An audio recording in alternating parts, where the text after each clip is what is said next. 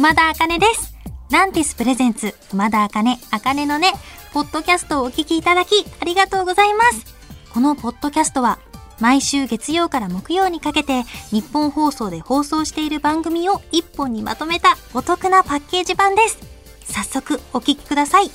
どうぞ。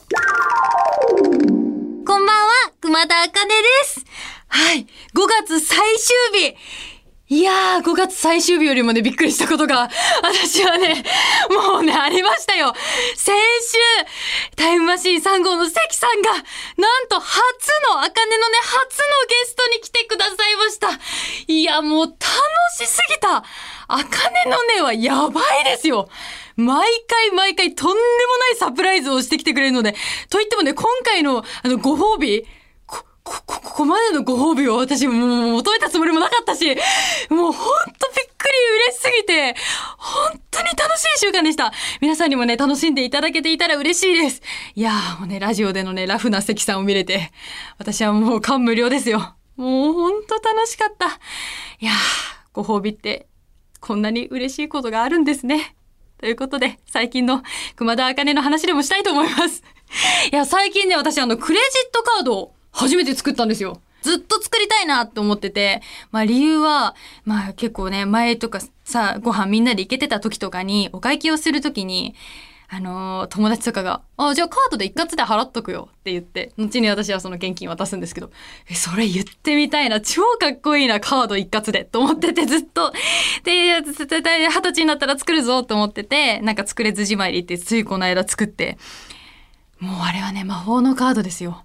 本当にお会計が楽。初めて何に使おうかなって思ったんですけど、ランティスインフォステーションっていう遠藤さんとやらせていただいてるアシスタント MC で入ってる番組の衣装を自分であのいつも選んでるので、ちょっとその衣装を買うのに初めてカード使おうと思って行った時に、まあお会計がまあもろもろ他の日の衣装とかもまとめて買ったので、あの、1万円を金額が超えたんですよね。で、大体私お財布の中に数千円しか入ってないから、大抵買い物の時はいつも、やばいやばい銀行に下ろしに行かなきゃってこう走りに行くんですけど、ここでカードですよ。一括で。いや、大人になったなーすごい楽で、その後も、ミニマネとマネージャーさんとお仕事の合間にご飯行った時も、別会計ですけど、ピースの形で、人差し指と中指でカード挟んで、マネージャーさんにカードを作っちゃいました。って見せて、一括でって言って、マネージャーさん優しいからね、カードですねよかったですねって言ってくれて、もう本当に優しい世界。いや、でもね、怖いですよ。やっぱお金払ってる感覚が多少薄くなっちゃうので、ちょっとこの後ね、爆買いしないように気をつけてカードは使える、使っていこうと思いますという私の近況報告でした。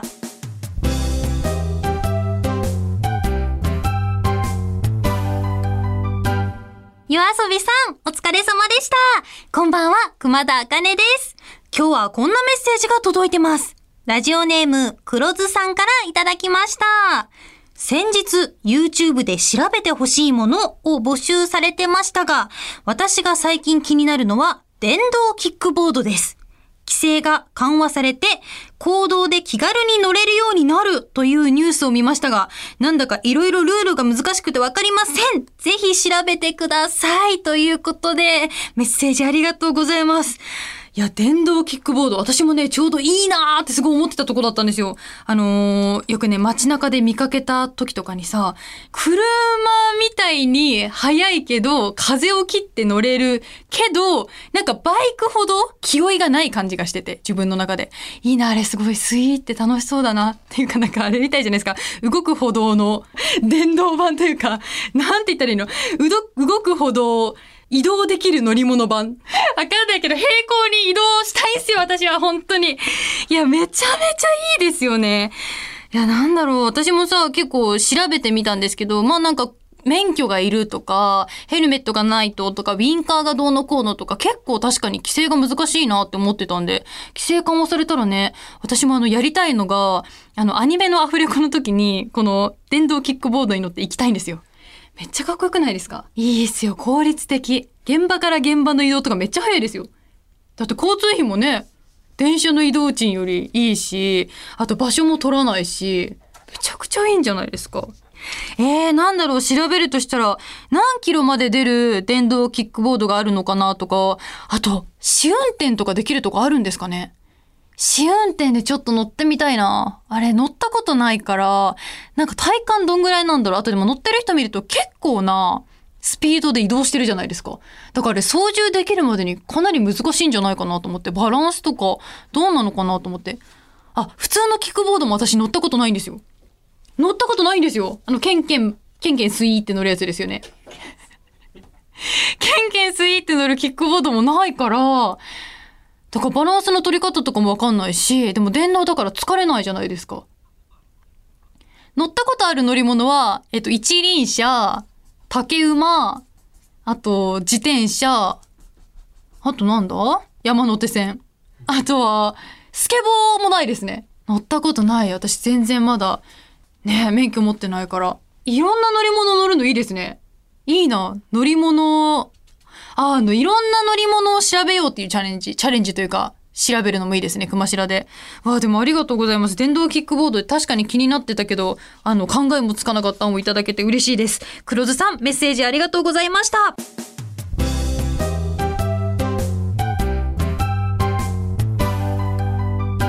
フワちゃんさん、お疲れ様でした。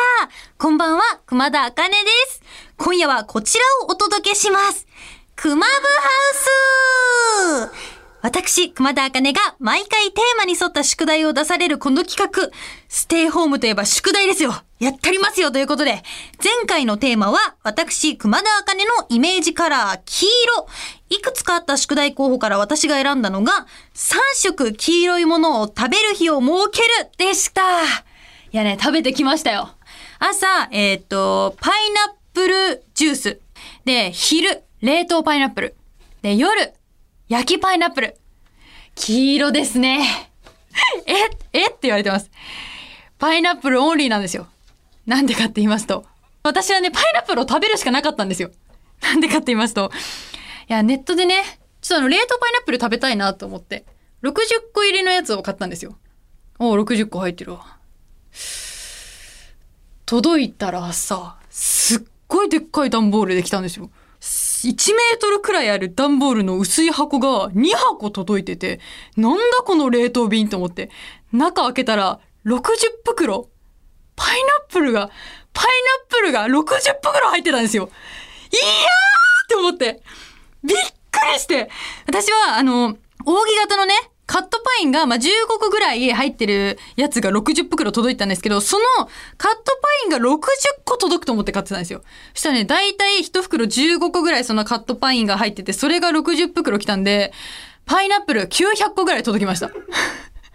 900切れのパイナップル。もうね、パニックですよ。で、家族全員で、いやーっつって、もう、本当にどうしようと思って、もう、全部冷凍庫の中身取り出して、今食べれるものは解凍して食べようって言って、全部入れたんですけど、もうね、冷凍庫がパイナップルでパンパンになって、だから私はもう朝昼晩パイナップルを食べるしか道がなくなってしまって、いや、今、今ね、え、でも結構すごいですよ。あの、焼きパイナップルにすると5袋ぐらい結構毎日食べれちゃうもんなんですよ。まあまあ、全然美味しいんですよ。カットパイナップルは。美味しいけど多いの。だから、私の3食食べるこの宿題はパイナップルでクリアしましたやった嬉しいけどあのパイナップルは消費しなきゃいけません。それでは次の宿題を決めたいと思います。今回の宿題、カモンはい、今回のテーマは、今年は結構早く来ました。梅雨。えー宿題1、梅と春雨を使ったレシピを考える。宿題2、雨が出てくる映画を見る。宿題3、プレゼント 2U。ネットでお買い物をして誰かにプレゼントする。宿題4、みんなが舐めてる飴の情報を集める。かっこ迷惑かけない程度に。ということで、いやー、ダジャレは外してきませんね。そうですね。これ、なんか宿題4のみんなが舐めてる飴の情報集めるにしてみようかな。なんかちょっと面白い情報聞けそうじゃないですか。声優さんとかにちょっと聞いてみたいなと思います。結果報告を楽しみに待っていてください。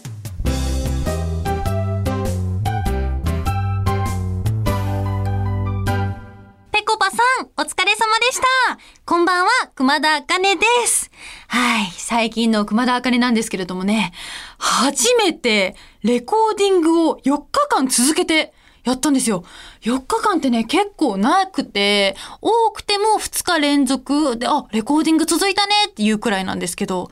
4日間連続いろんな歌歌って、今日実はね、この収録の日に4日目、4日連続の最終日で、無事乗り切ることができましたよかったもうね、全然喉も枯れなかったですし。いやね、4日間の何が不安って、やっぱり喉が飛んじゃうこと？1回のレコーディングで4時間ぐらい本気で歌いっぱなしなんですよ。だからね、相当喉は酷使してるので、それが4日続くってなると、結構ね、ケアを頑張らなきゃいけなくて、もう部屋がカビるんじゃないかっていうぐらい加湿器炊いて毎晩寝て、あとはね、初めてちょっとサプリメント、あの、ビタミン C だったりとか、亜鉛とか、まあ、体にいいサプリをちょっと取って寝てみたりとか、あと、今は花粉の時期なんでね、アレルギーにも気をつけたりして。で、今回4日で、ほんといろんな種類の歌を歌わせていただいて、ミュージカルだったり、あとはまあソロの楽曲、ちょっとロックっぽい歌を歌ったりとか、あとはキャラクターソング歌ったりとか、頭の切り替えが大変でした。でもね、本当に勉強になってすごい楽しいんですよ。やっぱり作品があると作品のことも考えなきゃいけないし、あとは聞いてくださるファンの皆さんにどうやってこの思いを届けようかなって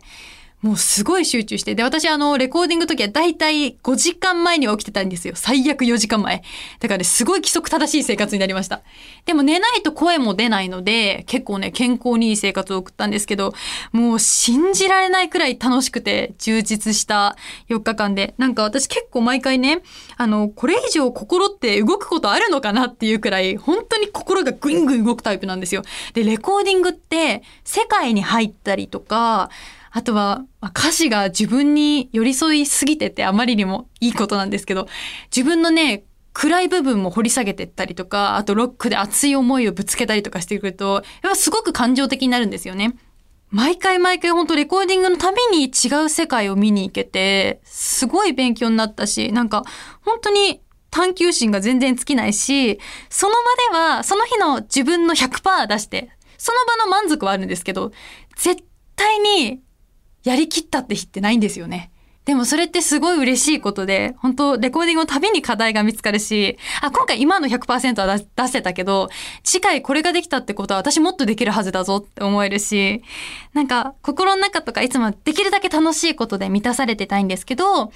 そのレコーディングをたくさんやらせていただく中で、毎回毎回いろんな感情が入ってくるための心の余白みたいなものを作っておきたいなと思って、なんかキャパシティって言うんですかね。なんか引き出しを増やして引き出しを埋めてくっていう作業もしたいけど、なんか空っぽの引き出しも用意してたいなっていうのを最近すごく実感していて。だから、本当よく言うインプットとアウトプットは大事だけど、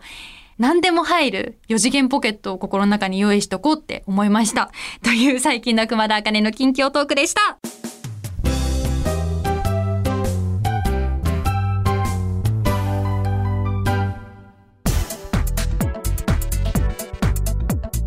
聞いていただきました。熊田茜、茜のね、いかがでしたか？この番組ではラジオの前のあなたからのメッセージをお待ちしています。あなたが日常で出会った格言、元気が出る言葉などを教えてください。受付メールアドレスは、あかねアットマークオールナイトニッポンドットコム、あかねアットマークオールナイトニッポンドットコム、すべて小文字で AKANE です。ツイッターは、ハッシュタグ、あかねのねをつけてつぶやいてください。最後のねは漢字の音になっております。また次回お耳にかかる日までお元気で、熊田あかねでした。まったねー。